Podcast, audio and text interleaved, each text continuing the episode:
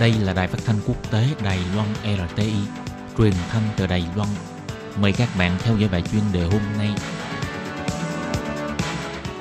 Khi Nhi xin chào các bạn, xin mời các bạn cùng đón nghe bài chuyên đề của ngày hôm nay với chủ đề là sự bất bình đẳng giới tính trong lĩnh vực thể dục thể thao. Nữ tuyển thủ nói bị đối xử bất lợi trong tuyển chọn, đào tạo và chuyển đổi nghề nghiệp. Sau đây xin mời các bạn cùng đón nghe phần nội dung chi tiết của bài chuyên đề ngày hôm nay.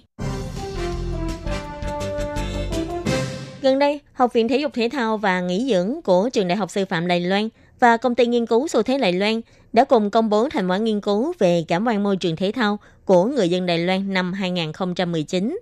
Trong đó có tiến hành điều tra với 637 vận động viên nữ tham gia các cuộc thi đấu từ cấp thành phố, cấp huyện trở lên.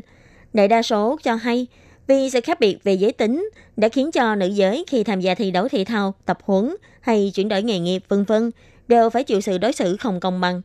Những nữ tuyển thủ này cho rằng phải tăng thêm cơ hội để các nữ tuyển thủ ra nước ngoài để tham gia thi đấu, cũng như là để nâng cao sự bình đẳng giới tính trên đấu trường thể thao.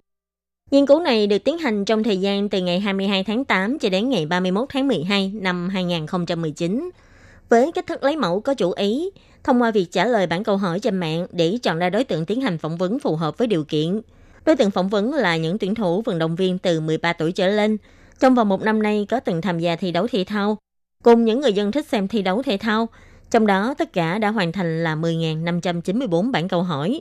Nội dung bao gồm đánh giá cảm quan môi trường thể thao huyện thị, đánh giá cảm quan hiệp hội thể thao từng môn, chính sách của chính quyền trung ương về thể thao, đề tài thể thao của nữ giới.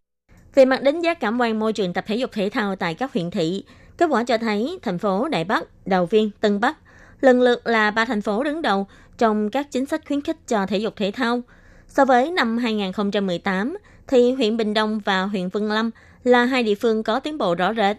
Huyện Bình Đông đã từ hạng 7 tăng lên hạng 4, còn huyện Vân Lâm thì từ hạng 18 leo lên hạng 14. Giáo sư Trương Thiếu Hy của khoa thể dục trường Đại học Sư phạm Đài Loan nói, trong một năm qua, các huyện thị đã lần lượt khai mạc nhà thi đấu thể dục thể thao mới, đồng thời các số liệu nghiên cứu cũng phản ánh lên nhu cầu muốn tập thể dục thể thao của người dân. Về mặt đánh giá cảm quan hiệp hội thể thao từng môn, ba hiệp hội thể thao được đánh giá tốt nhất lần lượt là hiệp hội bóng bầu dục, hiệp hội bóng đập và hiệp hội taekwondo.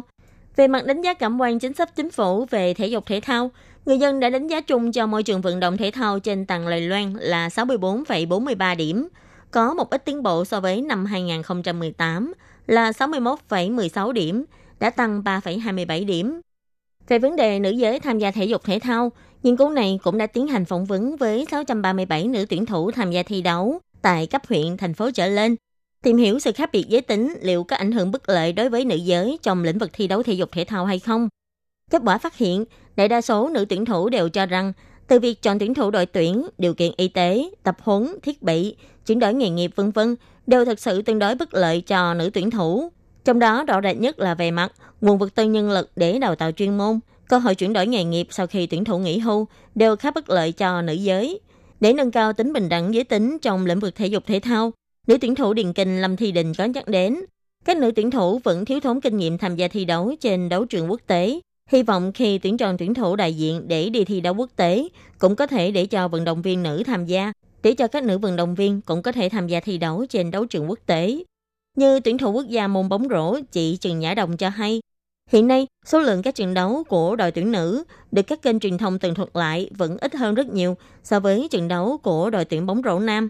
Chị cũng hy vọng là có thể rút ngắn được khoảng cách chênh lệch về số trận đấu được tường thuật giữa đội tuyển nam và nữ khi thi đấu. Về đánh giá của những người dân nữ giới, nữ giới đã đánh giá về mức độ xúc tiến thể thao cho nữ giới của chính phủ đạt 63 điểm, phải tăng cường ý nguyện tham gia về hoạt động thể dục thể thao của phụ nữ. Có 62,8% cho rằng nên mở các chương trình đào tạo thể dục thể thao chuyên thiết kế dành riêng cho nữ giới. 58,3% cho rằng phải có không gian và thời điểm vận động trong ngày dành riêng cho nữ giới.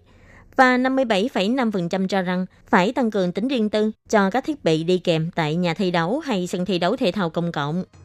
Các bạn thân mến, bài chuyên đề của ngày hôm nay với chủ đề là sự bất bình đẳng giới tính trong lĩnh vực thể dục thể thao. Nữ tuyển thủ nói bị đối xử bất lợi trong tuyển chọn, đào tạo và chuyển đổi nghề nghiệp. Và khi nhi biên tập và thực hiện cũng xin tạm khép lại tại đây. Cảm ơn sự chú ý lắng nghe của quý vị và các bạn.